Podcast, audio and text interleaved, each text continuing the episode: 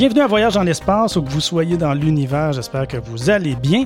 Ici Mathieu Rancourt, géographe et passionné des sciences de la Terre et de l'univers. Il est journaliste scientifique, écrivain il suit l'exploration spatiale depuis bientôt 50 ans. Je suis en compagnie de mon coéquipier Claude Lafleur. Bonjour. Bonjour Mathieu. Bonjour tout le monde. Dans les prochaines semaines, euh, on va avoir la chance d'assister à une impressionnante série de missions d'exploration du système solaire. Déjà en ce moment même, euh, la sonde japonaise Hayabusa 2 euh, ausculte l'astéroïde Ryugu en plus d'y déposer des microsondes sur son sol, dont l'atterrisseur européen Mascotte. Dans deux semaines, les Européens lanceront un duo de sondes lors de la mission Bepi-Colombo vers Mercure. Et le mois prochain, la sonde américaine InSight se posera sur Mars, tandis qu'en décembre, la sonde américaine Osiris-Rex étudiera l'astéroïde Bennu. Cette dernière a pour mission de rapporter sur Terre des échantillons de l'astéroïde Bennu en question.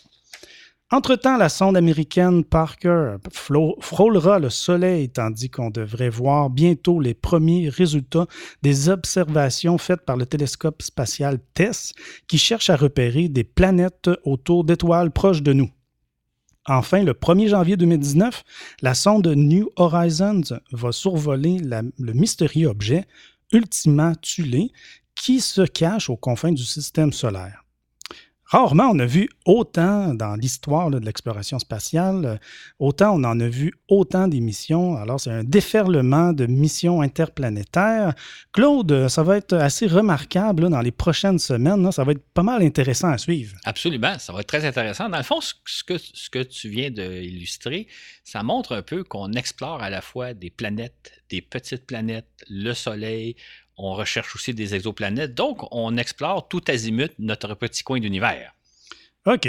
Un autre aspect remarquable de cette mission, de cette série de missions interplanétaires, euh, Claude, c'est la collaboration internationale que ça représente. Hein? C'est assez euh, absolument, intéressant. Absolument. Comme on va le voir dans les prochaines minutes, c'est que dans la plupart des missions dont on va parler, il y a des instruments scientifiques provenant de différents pays il y a des chercheurs d'un peu partout dans le monde qui collaborent à ces missions-là.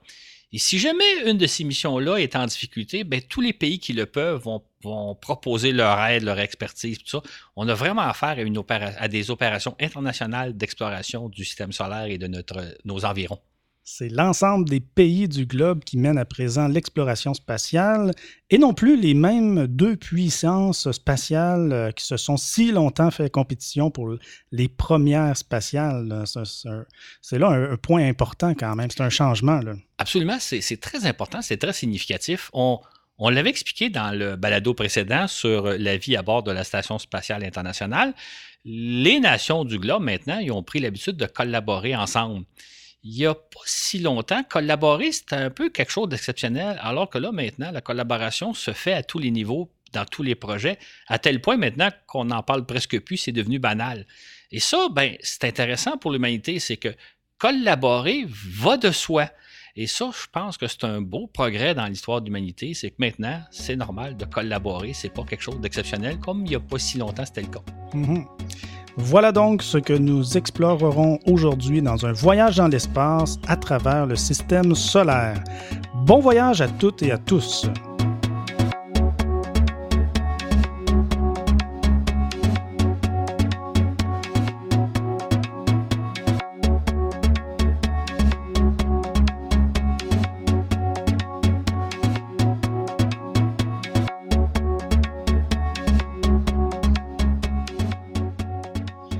Au moment qu'on enregistre le balado, la sonde japonaise Hayabusa 2 s'active autour de l'astéroïde Ryugu.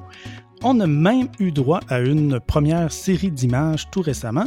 Cette mission euh, est donc en cours depuis. Euh, ça fait-tu longtemps qu'elle est en cours, en fait? Ben oui, la sonde s'est envolée du Japon le 3 décembre 2014.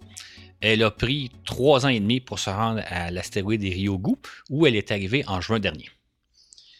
Alors, elle met trois ans et demi pour parvenir jusqu'à Ryugu, alors qu'il ne faut que quoi, six à huit mois pour atteindre Mars. Mm-hmm. Est-ce que l'astéroïde est très éloigné de nous? c'est paradoxal parce que c'est plutôt le contraire. C'est l'une des petites planètes les plus proches de nous. En fait, l'astéroïde tourne autour du Soleil, comme la Terre, sur une orbite dont la distance varie entre 144 et 212 millions de kilomètres. La Terre, elle, gravite autour du Soleil à 150 millions de kilomètres. Ça veut dire que Ryugu est vraiment dans nos parages. Il est beaucoup plus proche de nous. OK, donc beaucoup plus proche de nous que de Mars. Euh, rappelons que Mars gravite à 227 millions de kilomètres du Soleil. Donc, Claude, euh, qu'est-ce qui explique que Hayabusa met trois ans et demi pour aller la rejoindre? En fait, c'est une leçon qu'on peut retirer du système solaire, c'est-à-dire de l'exploration du système solaire, c'est-à-dire que on pourrait arriver beaucoup plus vite à un objet comme Ryugu, mais à ce moment-là, on pourrait obtenir beaucoup moins de résultats scientifiques. OK, comment ça? En fait, ce qu'il faut comprendre, c'est que pour explorer le système solaire, bon, on a déjà expliqué dans notre balado euh, Voyage, voyage dans l'espace, faut d'abord lui donner une impulsion de 11 km à euh, seconde, donc 40 000 km/h. Ça, c'est l'impulsion de départ. On pourrait donner davantage d'impulsion, donc se rendre beaucoup plus vite, mais à ce moment-là, on emporterait beaucoup, beaucoup moins d'équipements scientifiques. Euh, est-ce que ça coûte cher de carburant et pourquoi? Ça coûterait énormément cher de carburant pour se rendre à un endroit plus rapidement. Je vais donner un exemple. On pourrait se rendre à Mars en beaucoup moins que 6 à 8 mois comme on le fait actuellement. On pourrait donc partir de la Terre tel que prévu à la vitesse de 40 000 km/h. Si on voulait partir plus vite, ça coûterait plus cher de carburant. Donc, on donnerait une plus grande impulsion au départ, ça coûterait plus cher de carburant. Mais il ne faut pas oublier que quand on arrive à l'autre bout, on arrive plus vite. Donc, il faut plus de carburant pour freiner. Et là, ça veut dire qu'au départ de la Terre, il faut non seulement expédier la sonde comme on va le faire, mais expédier davantage de carburant. Donc, ça coûte plus cher de carburant. Mhm. On embarque dans une espèce de cercle vicieux. Plus vite vous voulez aller, plus vite vous allez devoir emporter du carburant pour pouvoir freiner à l'autre bout, plus vite ça va vous coûter de carburant. Ce qui fait que vous allez emporter relativement peu de matériel scientifique pour simplement gagner du temps. Alors qu'à l'inverse, si vous prenez votre temps, comme dans le cas de la sonde Hayabusa 2, vous allez prendre trois ans et demi, mais au lieu d'apporter beaucoup de carburant, vous allez apporter le minimum de carburant et à la place, vous allez apporter davantage d'instruments scientifiques. OK. Donc, ça prend tout de même trois ans et demi pour arriver à cet astéroïde voisin de la Terre, alors qu'il faut quoi quelques mois pour gagner Mars. Euh, comment on s'y est pris pour parvenir de façon, euh, disons, économiquement, entre guillemets, jusqu'à Ryugu?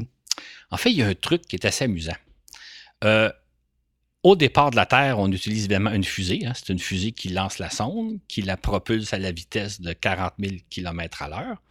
Maintenant, il y a moyen de gagner de la vitesse grâce à une planète. L'idée est la suivante.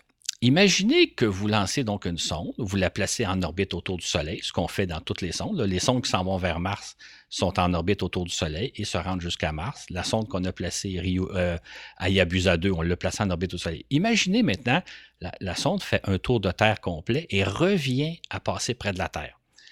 En s'approchant de la Terre, elle est attirée par la Terre, elle tombe vers la Terre, donc elle acquiert de la vitesse. Et donc, à ce moment-là, au passage de la Terre, vous allez avoir davantage de vitesse sans que ça vous ait coûté un seul, coup de, un seul goutte de carburant. Donc, c'est utiliser la gravité d'une planète pour accélérer. C'est ça. Comment on fait ça? C'est ce qu'on appelle d'ailleurs euh, l'assistance gravitationnelle d'une planète. Donc, on passe près d'une planète. Évidemment, il faut passer à côté de la planète on acquiert de la vitesse. Par exemple, dans le cas de la sonde Hayabusa 2, un an après son lancement, le 3 décembre 2015, elle est passée près de la Terre, à 3000 km de la Terre, et elle a gagné 6000 km à l'heure de vitesse, sans que ça coûte un seul goût de carburant. c'est de cette façon-là qu'on a donné davantage de, euh, vitesse à la sonde sans que ça nous coûte de carburant. Ça prend plus de temps parce qu'au lieu de se rendre directement à l'astéroïde, on a fait un tour de plus autour du Soleil, mais à ce moment-là, au lieu d'apporter du carburant, on a apporté davantage d'équipements scientifiques.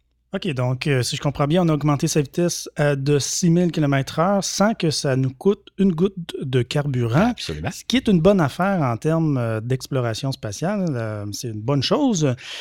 Hayabusa a pris son temps pour parvenir jusqu'à Ryugu. et ce faisant, elle a pu emporter davantage de matériel scientifique, si je comprends bien aussi. Et quel genre de matériel ou qu'est-ce qu'elle a, pu euh, qu'est-ce qu'elle a pu emporter de plus? C'est ça. En fait, la mission première de, la sonde Hayabusa 2, c'est de rapporter des échantillons de l'astéroïde, de les rapporter sur Terre. Ah.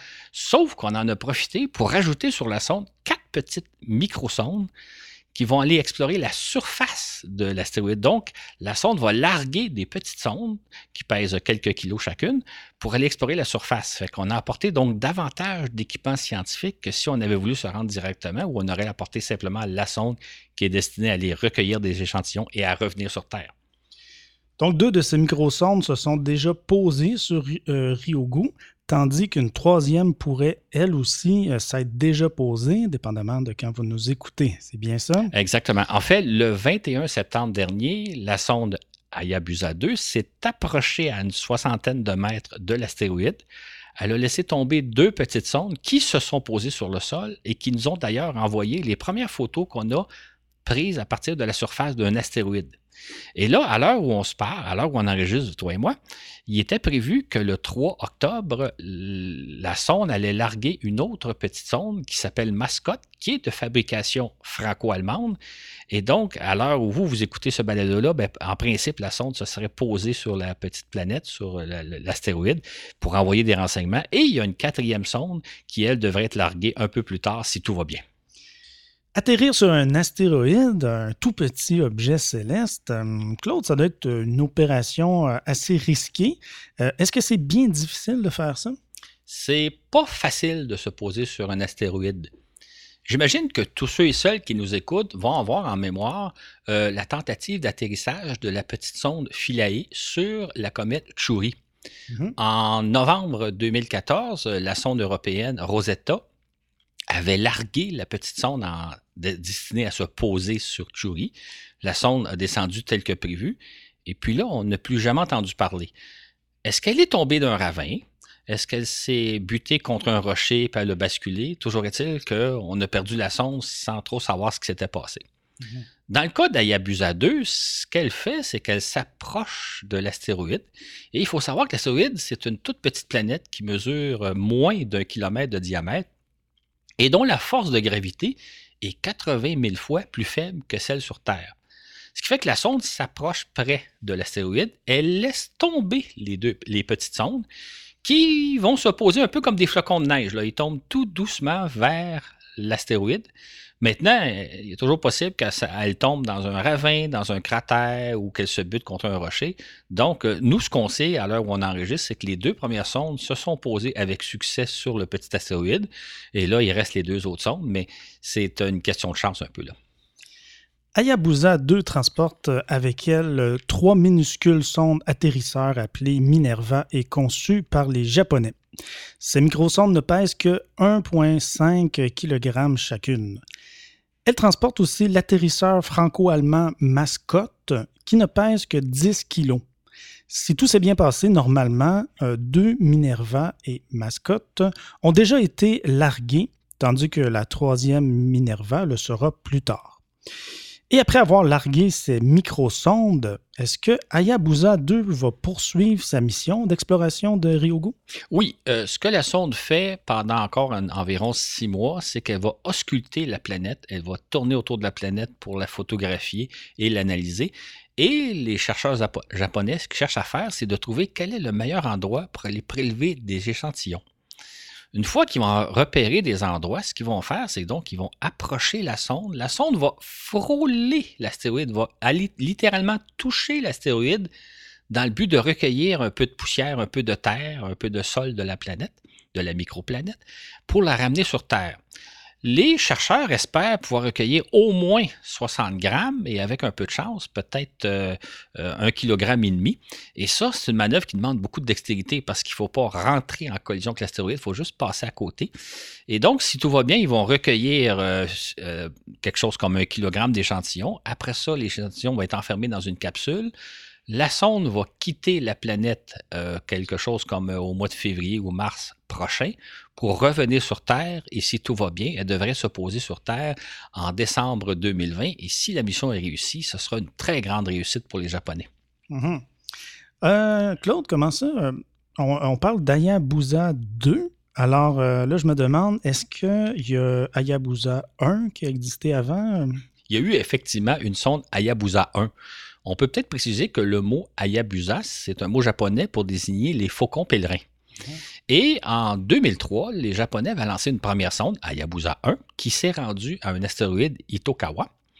Et, la sonde est arrivée donc à l'astéroïde en 2005. Maintenant, rendue sur place, la sonde a connu un, un certain nombre de problèmes techniques. Ça a été très difficile de la contrôler. Les Japonais ne sont pas réellement parvenus à frôler l'astéroïde pour recueillir des échantillons. Et quand il a été le temps de la récupérer, de la ramener sur Terre, ça a été très, très difficile. Mais ils ont quand même réussi la mission. Ils ont réussi à ramener la sonde sur Terre en 2010, ce qui était en soi un exploit remarquable. Et quand ils ont ouvert la capsule, ils ont eu le plaisir de découvrir qu'il y avait quand même un petit peu de sol recueilli de l'astéroïde. En fait, moins d'un gramme, hein, c'est minuscule. Il y avait quand même un peu de poussière qu'on a pu analyser en laboratoire et c'était la première fois qu'on avait recueilli des échantillons d'un astéroïde pour les ramener sur Terre. Évidemment, on espère que cette fois-ci, ils vont réussir beaucoup plus, euh, donc à recueillir peut-être des dizaines, des centaines de grammes, sinon même un kilogramme ou, deux. Mais ils ont déjà réussi une première fois et là, on espère qu'ils vont réussir encore mieux cette fois-ci. Les Japonais tenteront donc de rééditer l'exploit euh, ces prochains mois. Évidemment, ils ont tiré les leçons de la mission Hayabusa 1. Leur sonde Hayabusa 2 est nettement mieux équipée pour mener à bien sa mission qui vaut la peine de suivre.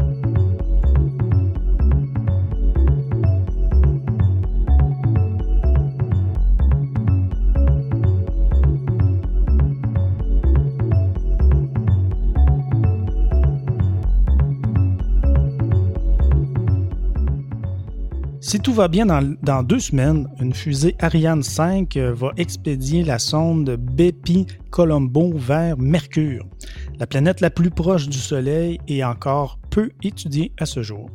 Il s'agit d'un projet européen réalisé en collaboration avec le Japon. Donc Claude, cette mission présente plusieurs aspects inusités à commencer par l'exploration de la planète Mercure. Curieusement, on a très peu exploré cette petite planète très près du Soleil. On a beaucoup plus euh, exploré Vénus et Mars, par exemple. Euh, est-ce que Mercure est moins intéressante que nos deux planètes voisines? Euh, non, pas vraiment, mais en fait, c'est quand même étonnant de penser qu'en 60 ans d'exploration spatiale, on a lancé seulement deux sondes à destination de la planète Mercure. D'abord, en 1973-1974, la sonde américaine Mariner 10 est passée trois fois brièvement près de Mercure. Et à partir de 2011, la sonde américaine Messenger a étudié la planète durant quatre années. Elle s'est placée en orbite et pendant quatre ans, elle a donc étudié la planète. Mais c'est tout. Et ce que ces sondes-là nous ont montré, c'est que Mercure ressemble beaucoup, beaucoup à la Lune. À la Lune. Mhm. Les deux astres ont une surface grise, sans beaucoup de teintes, sans beaucoup de relief. Il y a un nombre incalculable de, de cratères sur chacun de ces deux astres, de ces deux astres-là. Euh, en fait, on a l'impression d'avoir affaire à deux planètes très semblables, sauf qu'il y en a une qui gravite autour du Soleil et l'autre se trouve en orbite autour de la Terre. Et là, d'ailleurs, ce qui peut être intéressant d'étudier par rapport à, Mercure, c'est de comparer les points communs et les points différents entre la Lune et Mercure, à savoir, ça fait quoi la différence entre gravité autour du Soleil à 50 millions de kilomètres ou bien gravité autour d'une planète à 385 000 kilomètres? Donc, qu'est-ce que ça change? Qu'est-ce que ça donne en commun? C'est tout l'intérêt d'étudier Mercure par rapport à la Lune. Ben oui, justement, cela dit, il me semble que ce serait intéressant d'étudier Mercure et on doit avoir euh, beaucoup de choses à apprendre encore aujourd'hui. Absolument. On a encore beaucoup à apprendre de Mercure, ne serait-ce que parce que le fait que c'est la planète qui gravite le plus proche du Soleil. Donc, ça peut être intéressant d'étudier l'interaction entre cette planète-là et le Soleil.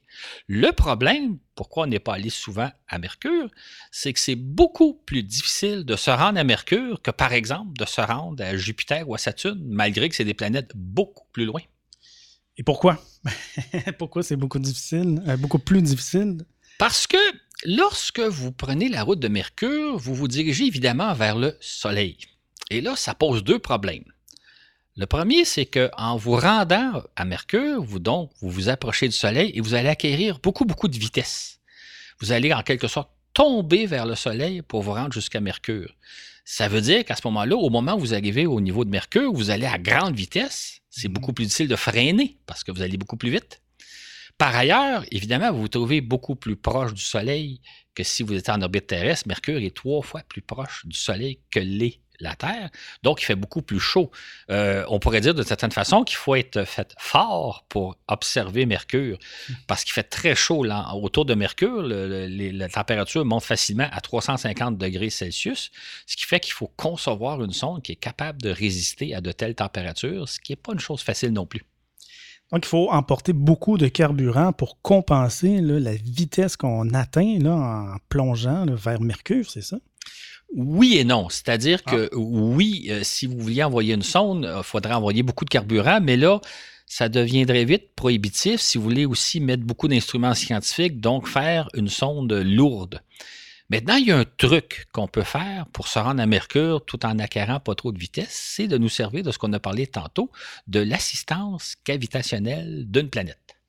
OK. Tu veux dire donc se servir de la gravité d'une planète pour ralentir sa vitesse plutôt que pour accélérer. Ça, c'est- c'est-tu possible? Absolument, absolument. En fait, euh, dépendamment de comment on, on s'y prend, on peut soit lancer une sonde, comme j'expliquais un peu tantôt, qui fait le tour, euh, qui, est en orbite autour du Soleil et qui passe près d'une planète. On peut s'arranger pour qu'en passant près de la planète, elle acquiert de la vitesse. C'est ce qu'on a fait avec Hayabusa 2. Mais on peut aussi s'arranger pour qu'elle perde de la vitesse. Et c'est ce qu'on va faire avec euh, la sonde Bepi Colombo, c'est-à-dire qu'on va se servir de trois planètes, la Terre, Vénus et Mercure, pour que, au cours des sept prochaines années, elles perdent suffisamment de vitesse pour arriver à Mercure avec pas trop trop de vitesse et qu'il soit possible donc de, de freiner puis de se placer en orbite autour de Mercure.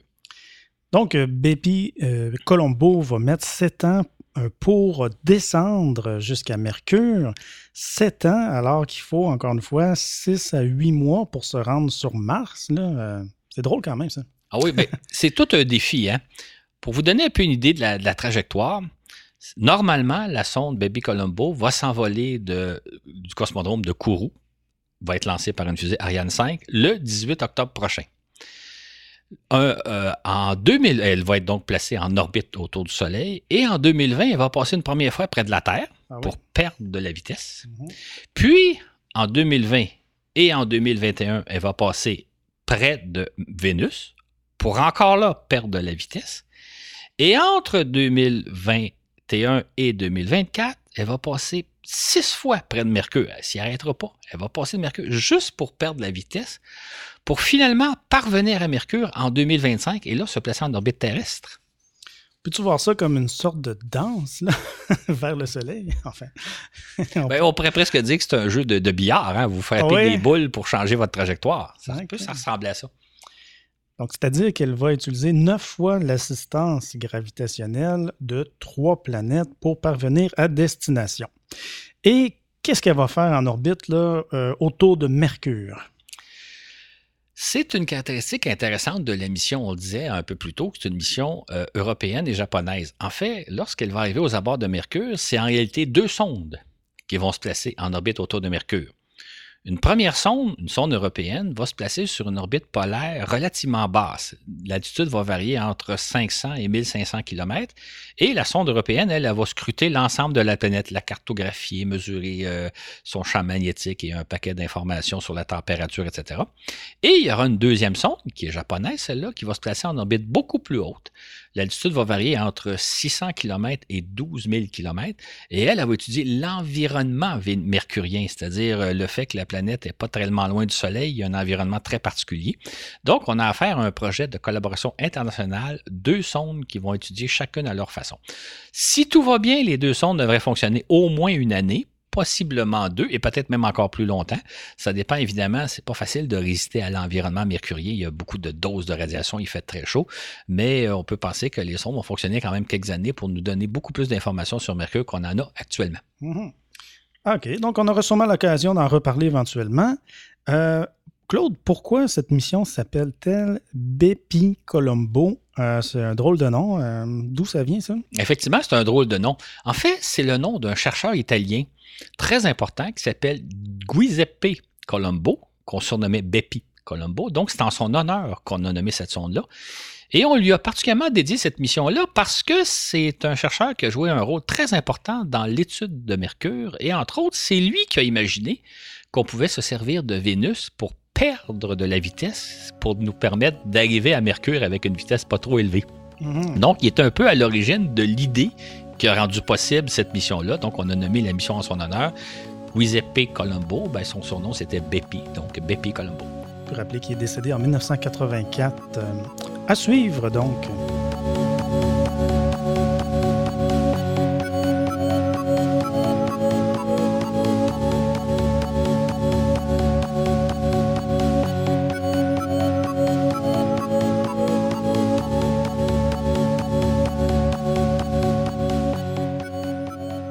Comme nous l'avons rapporté ce printemps, le 5 mai dernier, la NASA a lancé la sonde InSight à destination de la planète Mars. Celle-ci mettra un peu plus de six mois pour parvenir à destination. C'est ainsi que le 26 novembre prochain, elle se posera sur Mars. Rappelons qu'en 1976, les Américains ont accompli les premiers atterrissages sur Mars avec leur sonde Viking Lander 1 et 2. Et depuis 1997, ils ont réussi cinq autres atterrissages, mais en ont raté un, euh, soit la mission Mars Polar Lander de 1998. De la sorte, la NASA a déposé quatre astromobiles qui ont réalisé d'impressionnantes études du sol martien. J'imagine que l'évocation de ces noms, de ces géologues sur roue, vous dira quelque chose. Euh, Sojourner, Spirit, Opportunity et Curiosity qui est ce dernier le seul encore actif? Donc, Claude, face à un tel bilan, on peut imaginer que les Américains maîtrisent bien l'art de se poser sur Mars.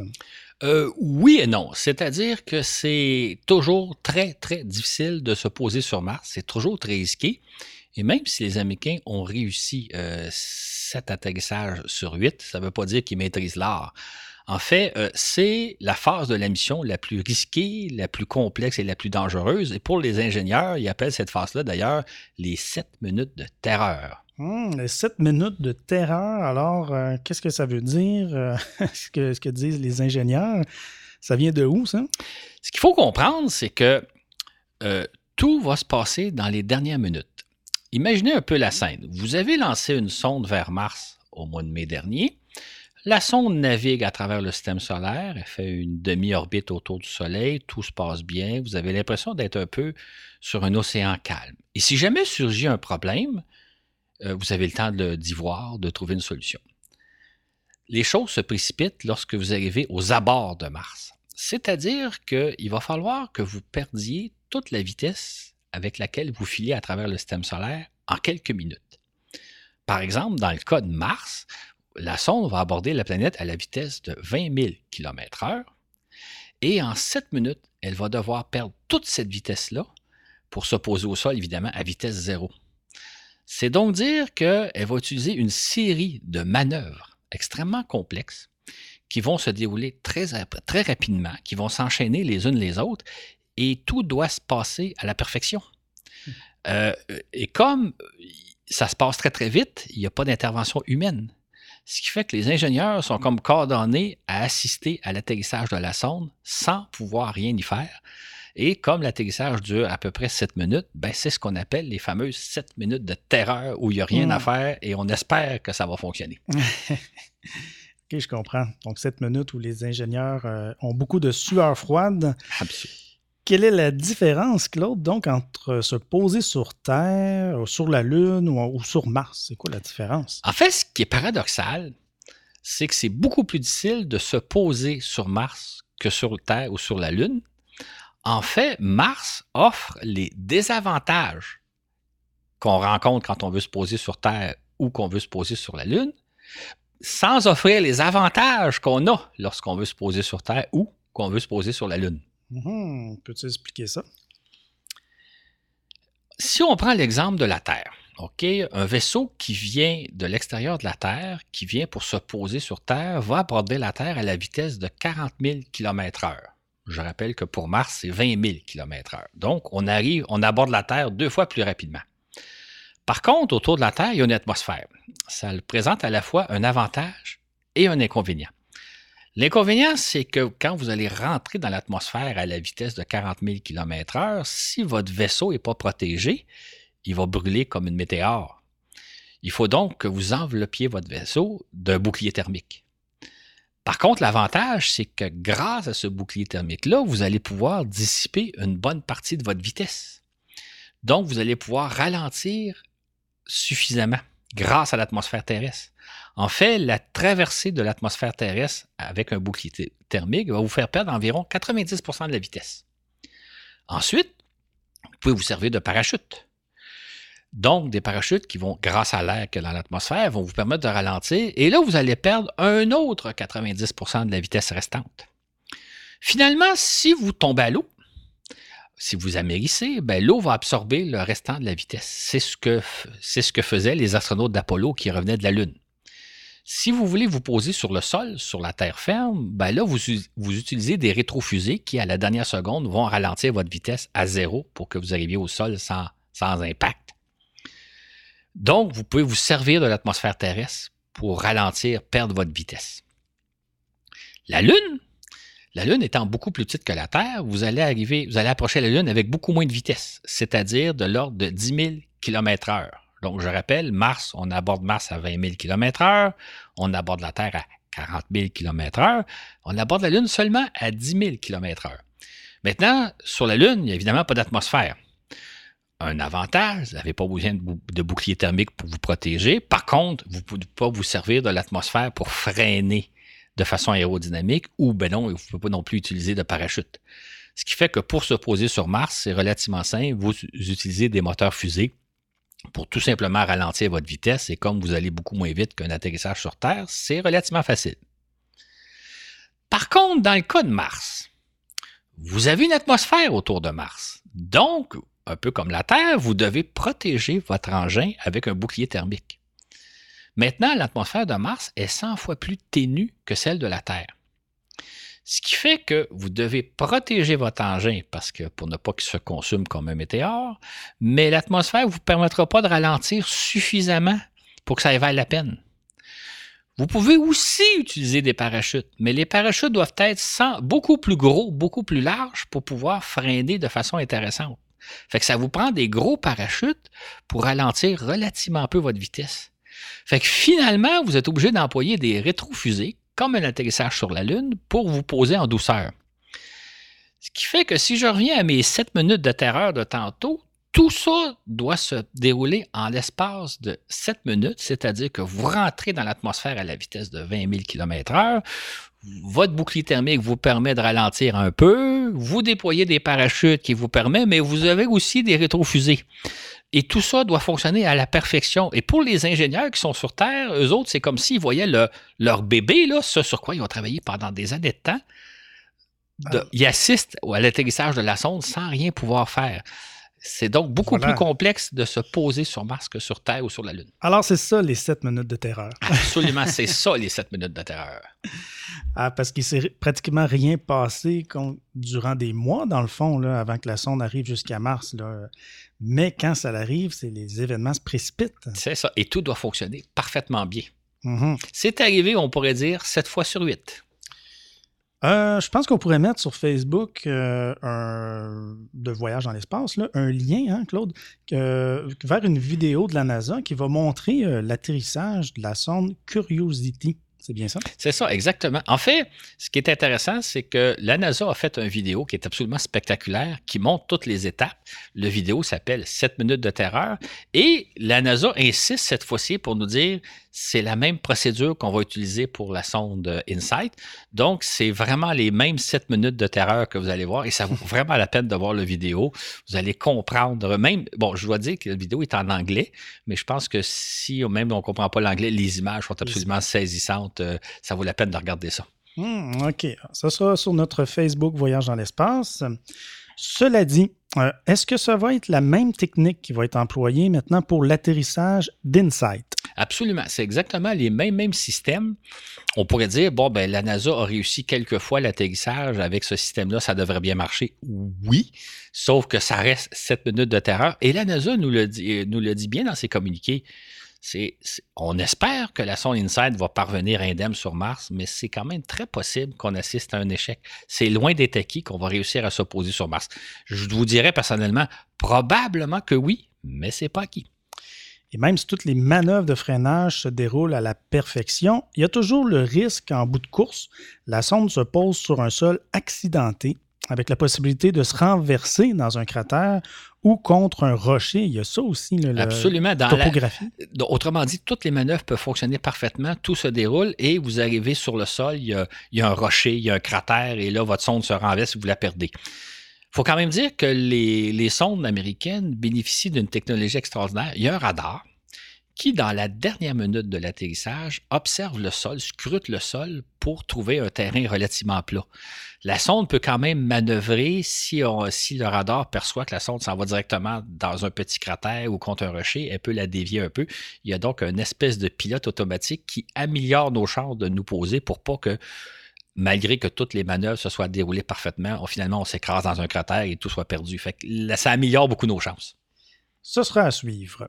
Insight euh, va se poser sur Mars le 26 novembre vers 15 heures, si tout va bien, heure de l'Est de l'Amérique, soit vers 20 heures en temps universel. Parlons maintenant de la mission d'Insight.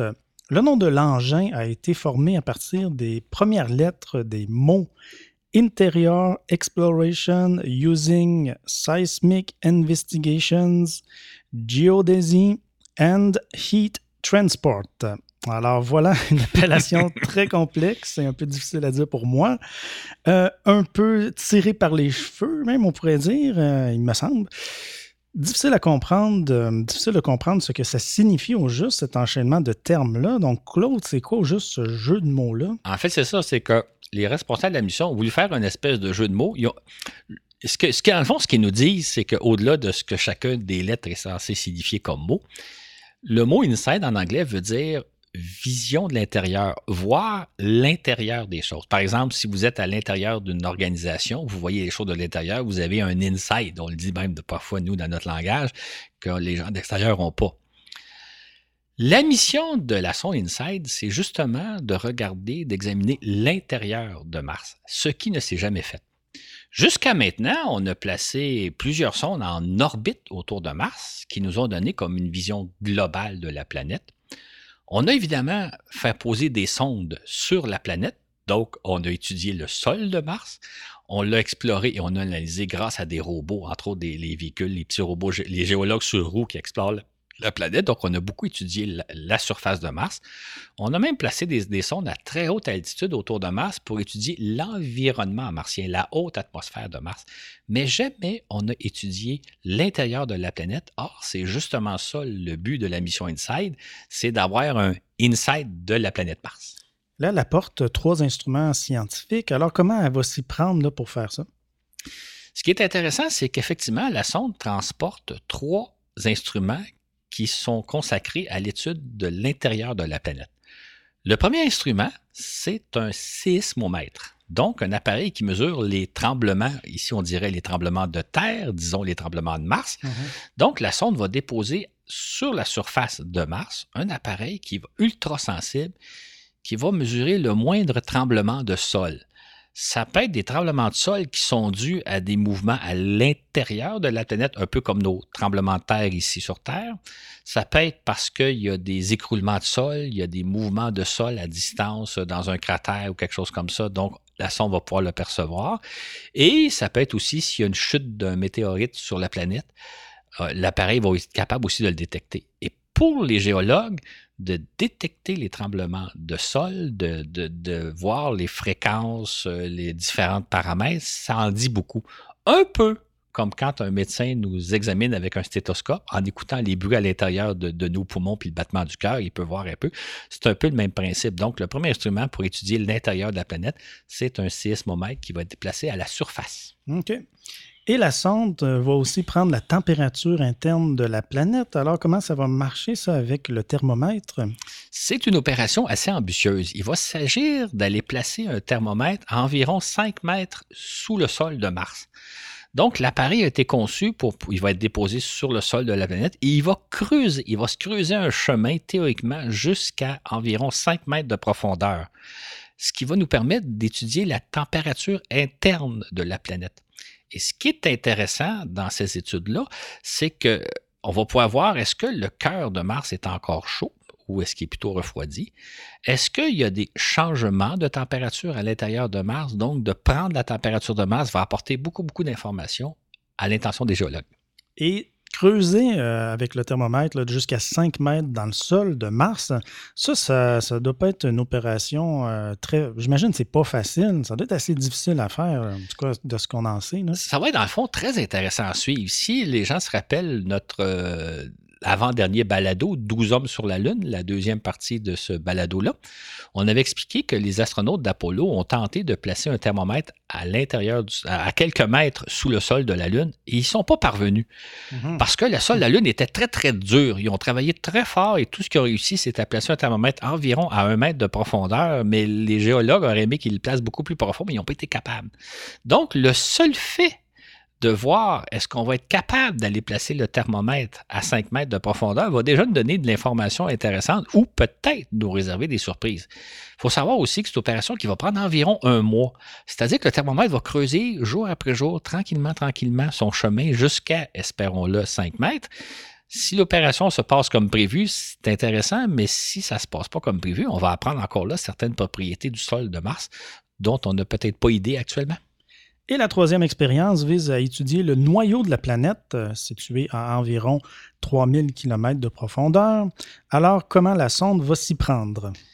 Sur la sonde, on a installé euh, des radars. Et ces radars-là vont permettre de mesurer l'oscillation de la planète.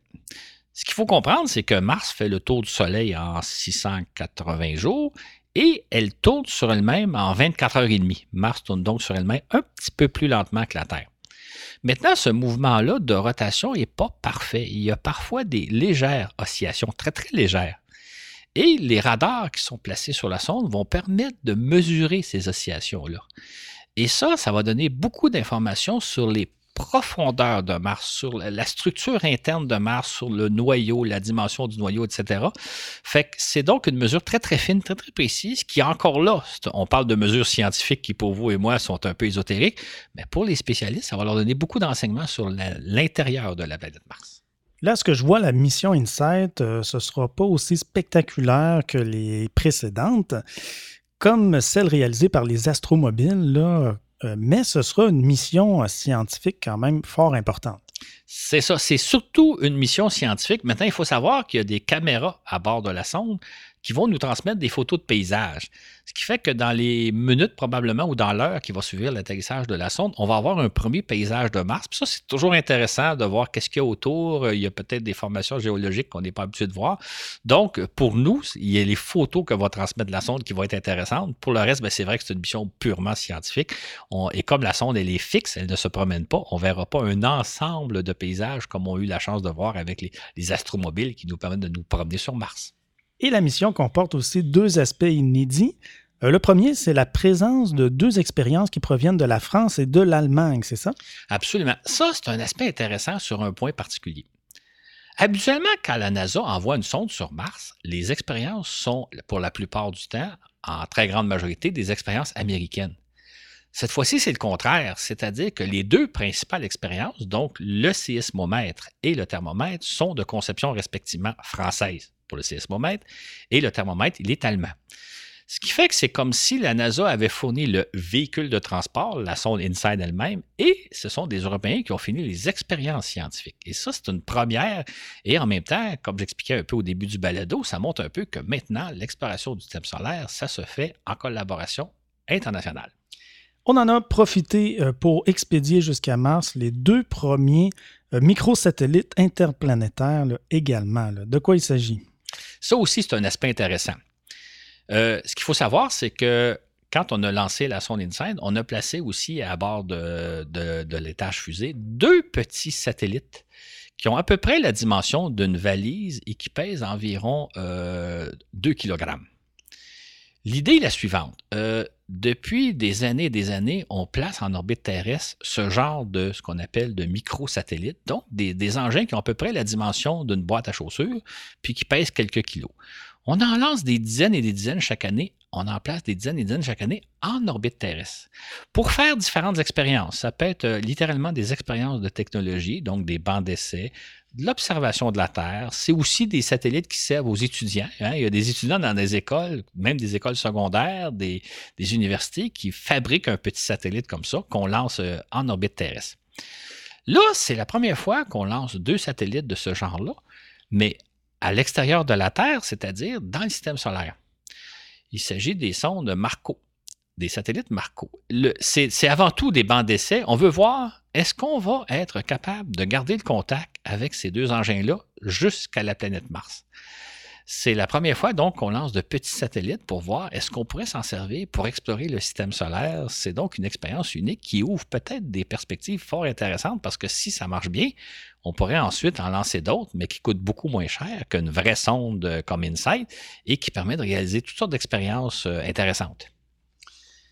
Ainsi donc, il sera très intéressant de suivre la mission InSight à partir du 26 novembre euh, Claude, j'imagine que ça va être en direct euh, quelque part sur les internets. Est-ce que tu vas suivre ça? Absolument, oui, oui. Euh, le, canal de la NASA qui s'appelle NASA TV sur Internet va nous montrer les opérations en direct. Bon, je dirais tout de suite, je préciser une chose, il n'y a pas une caméra qui nous montre ce qui se passe, mais il y a des informations techniques. Il y a évidemment, la NASA nous présente des films vidéo qui ont été des bandes dessinées qui nous montrent ce qui se passe en direct. Euh, pour avoir vu les, atterrissages précédents, c'est toujours très, très intéressant à voir, de voir comment les ingénieurs réagissent, de suivre ça en direct, mm-hmm. ne sachant pas si l'atterrissage va réussir ou non. Et si l'atterrissage réussit, ben c'est vraiment plaisant de voir la chose. Et après ça, on voit les premières images qui nous apparaissent. Si vous avez la chance, là, comme je disais, c'est un lundi, lundi le 26 novembre, en après-midi pour nous en Amérique, en soirée pour nos amis européens. Ça vaut vraiment la peine de le suivre en direct. C'est sur Internet au canal de NASA TV. OK, c'est un rendez-vous.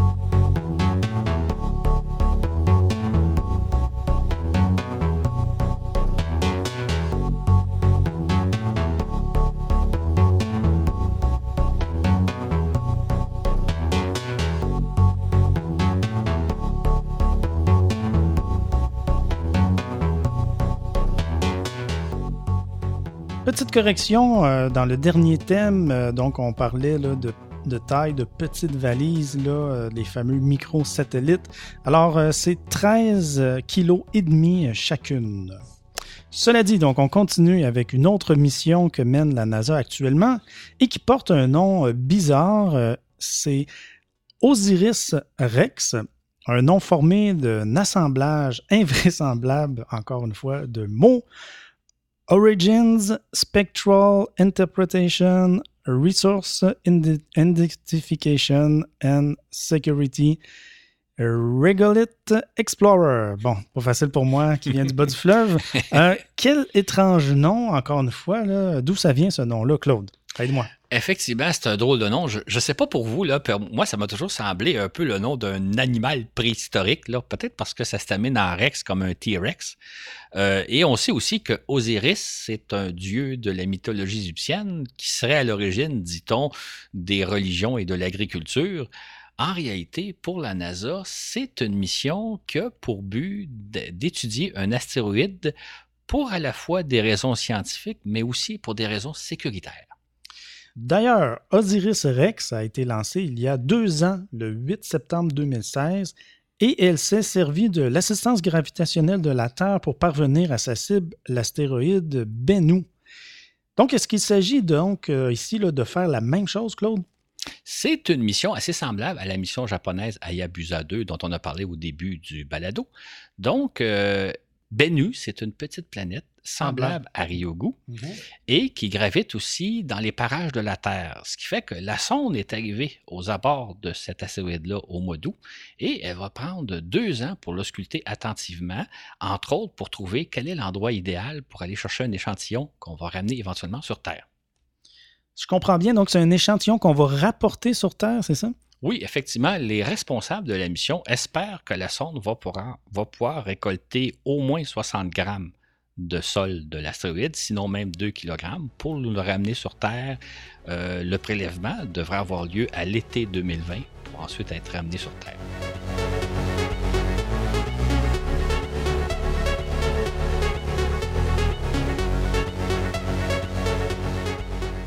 Par la suite, la sonde devrait quitter euh, les parages de Bennu entre mars 2021 et avril 2022 pour finalement revenir se poser sur Terre dans le désert de l'Utah le 24 septembre 2023. Il me semble qu'une différence entre cette mission et celle d'Ayabusa 2, c'est que la sonde américaine mettra beaucoup plus de temps pour revenir sur Terre, n'est-ce pas, Claude? En, effet, les responsables de la mission veulent prendre le temps de recueillir un maximum d'informations concernant cette petite planète parce que pour des raisons d'une part scientifiques, connaître le plus possible l'astéroïde, mais aussi pour des raisons sécuritaires. OK, pour des raisons de sécurité, alors comment ça? Et oui, parce que l'astéroïde Bennu croise de temps en temps l'orbite de la Terre et on craint qu'un jour il finisse par s'écraser sur la Terre. En fait, c'est important de, le dire que c'est un risque potentiel éventuel, mais pas pour les 100 prochaines années. On est certain qu'il n'y aura pas de danger pour les 100 prochaines années, mais ça se pourrait qu'au siècle prochain, Bennu nous pose certains problèmes. Donc, ce que la NASA veut faire, c'est ramasser un maximum d'informations concernant cet astre-là, notamment connaître parfaitement bien son orbite, connaître aussi sa masse, sa forme, et pour éventuellement, ça pourrait être des données qui nous serviraient si un jour on doit s'organiser pour ne pas que l'astéroïde nous frappe. Rappelons qu'on estime qu'un astéroïde de 10 km de diamètre s'est abattu sur Terre il y a 65 millions d'années, ce qui a entraîné la disparition des dinosaures. Imaginons que, l'écrasement d'un astéroïde quoi, de 500 mètres, ce que ça risquerait de faire, euh, Claude, est-ce qu'on peut songer à détruire l'astéroïde, le pulvériser euh, avant qu'il vienne nous tomber dessus? C'est un peu l'idée qu'on pourrait avoir. Hein. C'est d'ailleurs souvent ce que nous montrent euh, certains films d'Hollywood. C'est spectaculaire de pulvériser l'astéroïde, l'astéroïde. Mais c'est pas une bonne idée. C'est beaucoup plus dangereux que si on le fait dévier de sa trajectoire. Pourquoi c'est dangereux? quel danger pourrait y avoir si on, fait, on met fin à la menace? ce qu'il faut, faut comprendre, c'est imaginer la scène. Imaginez que vous avez un astéroïde qui fonce droit vers la Terre et vous vous dites, on va le pulvériser, on va le faire exploser. À ce moment-là, vous allez vous retrouver avec une série de débris, mais qui suivent la même trajectoire, donc qui s'en viennent vers vous, vers la Terre. Ils n'ont pas changé de trajectoire, ils sont simplement, au lieu d'avoir un astéroïde de, disons, 500 mètres de diamètre, vous avez des milliers de, de rochers. Est-ce que c'est plus dangereux ou moins dangereux d'être frappé par un astéroïde de 500 mètres ou par euh, des centaines, des milliers de rochers de taille de, certains vont faire plusieurs dizaines de mètres de, taille, c'est rien n'est moins sûr. Mm-hmm. Ce qui fait que la meilleure des choses, c'est pas de le pulvériser, mais de modifier un peu sa trajectoire afin qu'il passe à côté de la Terre. C'est beaucoup plus facile à faire et beaucoup plus sécuritaire. L'autre objectif de la mission Osiris-Rex est de nous rapporter un échantillon de l'astéroïde Bennu. Donc, cet échantillon-là, Claude, en quoi ça va nous être utile, en quoi ça va être important pour nous?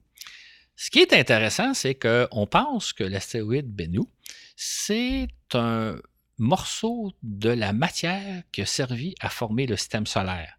C'est-à-dire que c'est à partir de ce type de matière-là que s'est formée la Terre et toutes les planètes. Mais là, c'est de la matière qui n'a pas été transformée. C'est la matière telle qu'elle était, telle que le système solaire était il y a 4 milliards et demi d'années.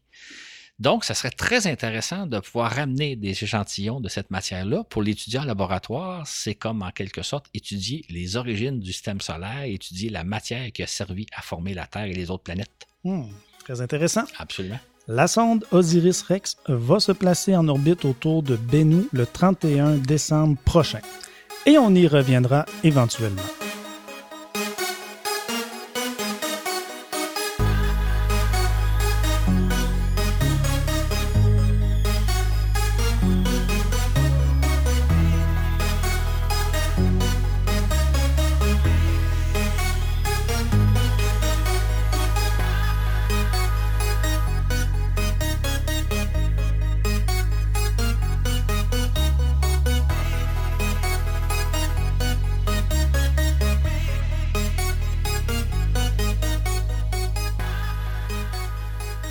En outre, cet automne, trois engins spatiaux sont à l'œuvre à travers le système solaire.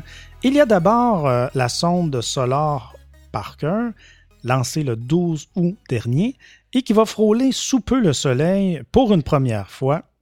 Donc, Claude, où est rendu euh, Parker?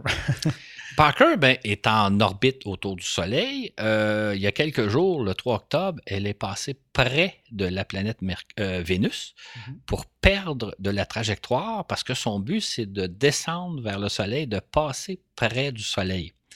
Et donc, euh, Parker, le 5 novembre prochain, va passer à environ 24 millions de kilomètres du Soleil, ce qui est la, distance record euh, qu'on va établir parce que le record précédent, actuellement, il y a une sonde qui a déjà passé à 43 millions de kilomètres du Soleil. Ça, c'était en 1976. Mm-hmm. Donc là, on va s'approcher beaucoup plus proche.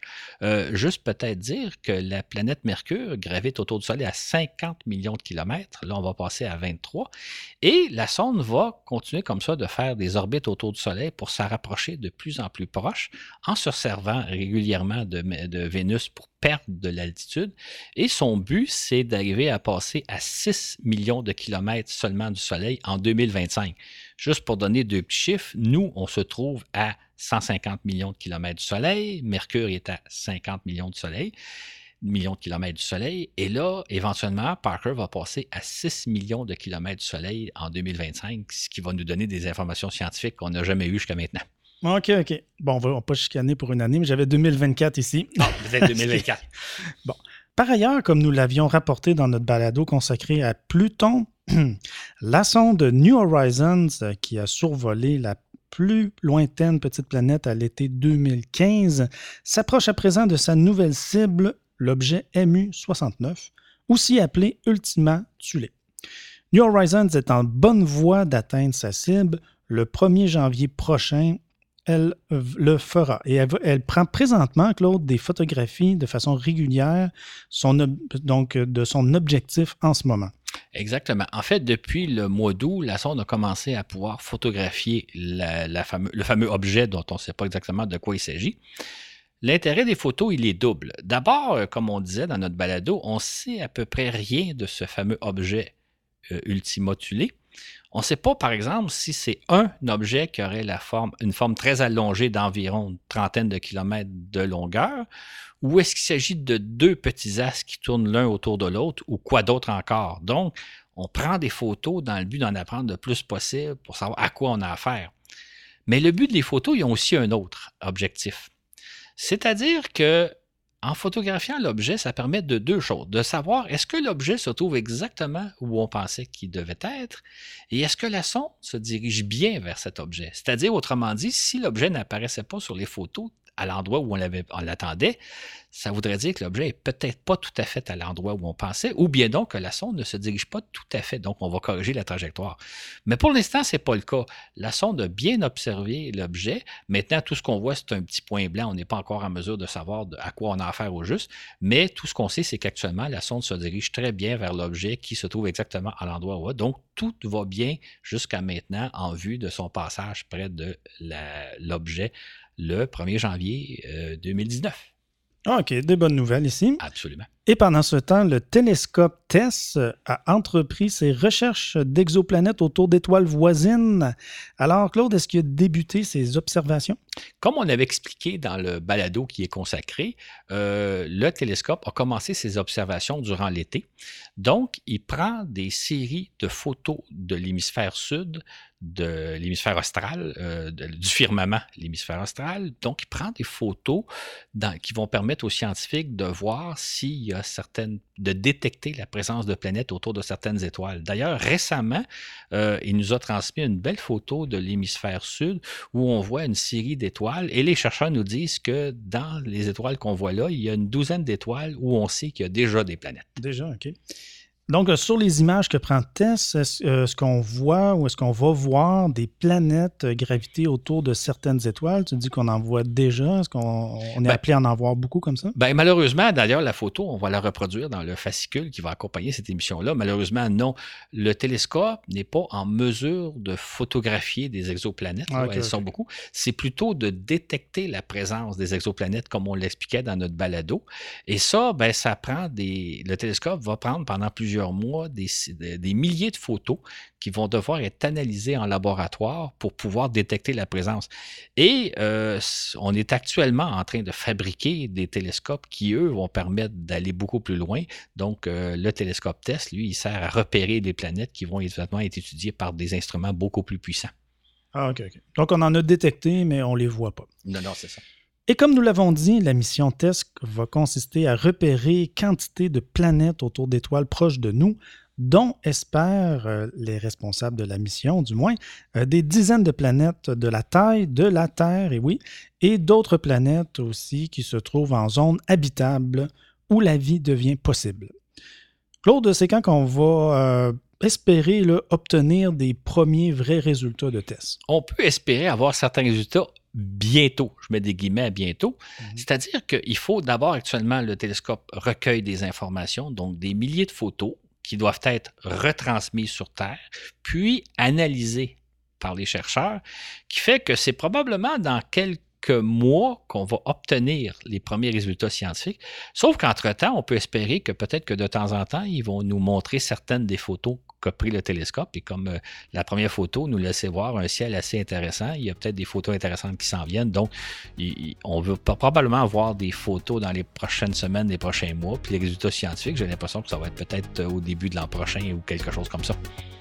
Une histoire à suivre. Absolument.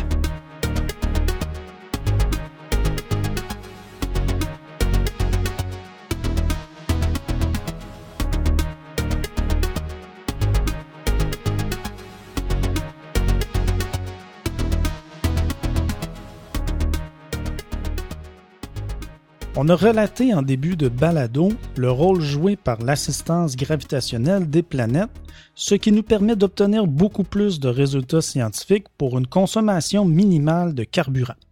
Ce concept est important et selon toi, Claude, euh, c'est infiniment plus important qu'on pourrait l'imaginer même. Absolument. Tu nous dire pourquoi? Absolument, parce que l'assistance gravitationnelle des planètes nous permet de réaliser des missions qu'on ne pourrait pas faire autrement.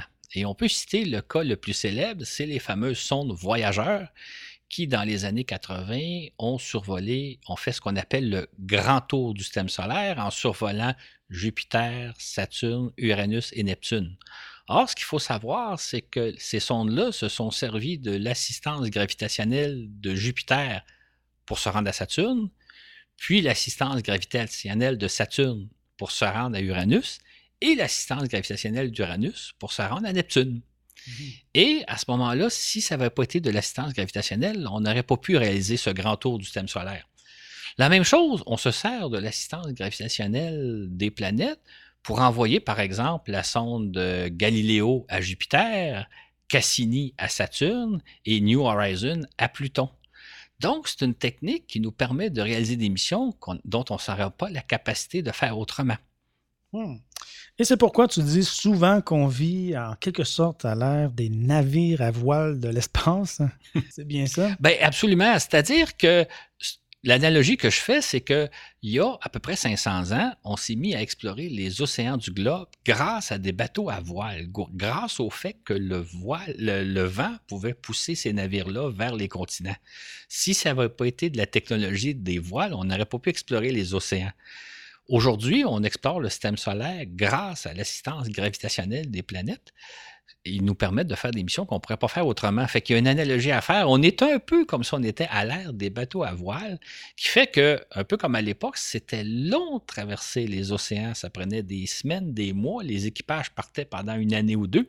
Là, c'est un peu la même chose. Les missions qu'on réalise prennent des années. Ça prend des années de se rendre à bon port, si je peux dire, grâce à l'assistance gravitationnelle des planètes. Mais on, on est comme un peu à l'ère des bateaux à voile dans le domaine de l'exploration du système solaire. Est-ce qu'on pourrait dire qu'on vit à une époque euh, primitive des voyages interplanétaires même? Bien, absolument. C'est-à-dire que euh, on se sert donc de ce que la nature peut nous offrir pour pouvoir naviguer. Et le parallèle que je ferais, c'est qu'à l'époque des, des Christophe Colomb, Magellan, Cook, on n'aurait jamais pu imaginer la technologie des bateaux à moteur. On n'aurait jamais pu imaginer qu'on traverserait les océans en quelques semaines ou en quelques jours grâce à des bateaux moteurs, et encore moins la technologie des avions qui permettent de traverser les océans en quelques heures seulement. Je, me dis aujourd'hui, c'est un peu la même chose qu'on est. On ne peut pas imaginer les technologies qu'on va peut-être développer dans quelques décennies ou d'ici un siècle ou deux qui vont nous permettre de voyager à travers le système solaire à beaucoup plus grande vitesse un peu comme aujourd'hui, on traverse les océans avec des navires qui étaient totalement imaginables à l'époque des Christophe Colomb, Magellan et compagnie. Donc, comme tu aimes le dire, on a la chance de vivre à l'époque glorieuse de l'exploration du système solaire, même que dans quelques siècles, on se rappellera de l'époque euh, de l'épopée glorieuse qui est la nôtre. Un autre aspect intéressant qui ressort du survol de ce que nous venons de faire, ce sont les micro-sondes et micro-satellites qu'ont emporté avec elles certaines sondes. Alors ça, c'est particulier. Bien, c'est intéressant sur un point précis, c'est que euh, ce genre de technologie, les, les microsatellites qu'on lance par dizaines et dizaines en orbite terrestre, nous permettent de réaliser une très grande quantité d'expérience pour pas cher. Là, on commence à appliquer ces technologies-là dans le système solaire, c'est-à-dire, comme là, on, a lancé, on en a lancé deux euh, satellites en direction de la planète Mars avec la sonde InSide et la sonde Hayabusa transportait quatre petites sondes, microsondes, pour se poser sur la planète. Pour l'instant, c'est des technologies primitives qui ne permettent pas de faire grand-chose, mais c'est le premier pas vers probablement des technologies beaucoup plus développées qui fait qu'un jour, on va pouvoir envoyer des microsondes qui pèsent que quelques kilos et qui vont nous permettre de réaliser toutes sortes d'expériences. Donc, probablement des engins très peu coûteux qu'on peut envoyer en quantité, faire une quantité de missions, une variété de missions dont on n'a pas idée. Donc, on est peut-être au début d'une nouvelle ère qui fait que d'ici 5, 10, 15, 20 ans, on aura vraiment une nouvelle façon d'explorer le système solaire grâce à ces micro-robots. Et la NASA envisage euh, déjà euh, d'envoyer un drone sur Mars, c'est bien ça? D'ailleurs, c'est ça, c'est un bel exemple. C'est qu'en 2020, la NASA prévoit envoyer un autre astromobile explorer la planète Mars et elle va en profiter pour placer à bord de ce euh, astromobile, de ce géologue sur roue, un petit hélicoptère qui pèse un kilo et demi et qui va pouvoir s'envoler, donc faire des vols autour. Bon, c'est un tout petit engin qui va pouvoir voler juste à quelques mètres d'altitude il ne fera pas grand, grand chose, sauf que ça va être la première fois qu'on va se déplacer dans l'atmosphère d'une planète autre que la Terre, une atmosphère qui est 100 fois moins dense que la nôtre, et euh, donc de voyager autour de, la planète, de voir un peu comment ça se fait se promener sur une planète où la gravité est juste 40% celle de la Terre. Donc, c'est une première expérience. Encore là, c'est un banc d'essai technologique là, pour voir est-ce qu'on peut se promener en avion dans la planète Mars, est-ce qu'on peut explorer la planète Mars à l'aide de petits avions? C'est un premier pas qui montre un peu les technologies qu'on est en train d'appliquer pour explorer le système solaire. Hmm, effectivement. Qui sait donc, euh, comme nous l'avons évoqué dans notre balado Espace 2068, les 50 prochaines, si ce n'est pas ce genre de microsonde qu'on enverra un jour vers les étoiles voisines? Ainsi voit-on peut-être poindre l'ère des missions interstellaires grâce à des microsondes. Ça, ça fait rêver. Ça fait rêver, effectivement. C'est ce qui m'a fait cet épisode. Je vous rappelle que sur notre page Patreon, euh, la semaine prochaine, dimanche prochain, dimanche prochain, vous allez avoir une émission bonus que nous appelons l'entre-deux. Alors, on va répondre à des questions, on va revenir sur cette émission-ci, on va euh, dévoiler le sujet de la prochaine émission. De même que dimanche prochain, également sur notre Patreon, euh, vous allez avoir droit euh, euh, au fascicule écrit, donc un fichier PDF écrit de l'émission qu'on vient de vous faire aujourd'hui. Et ça, bien, il faut être membre, c'est 5 et plus pour avoir droit à ces exclusivités. Alors, on est également sur Facebook, page Voyage dans l'espace. Et sur ce, où que vous soyez dans l'univers, on vous dit à la prochaine pour un autre voyage dans l'espace.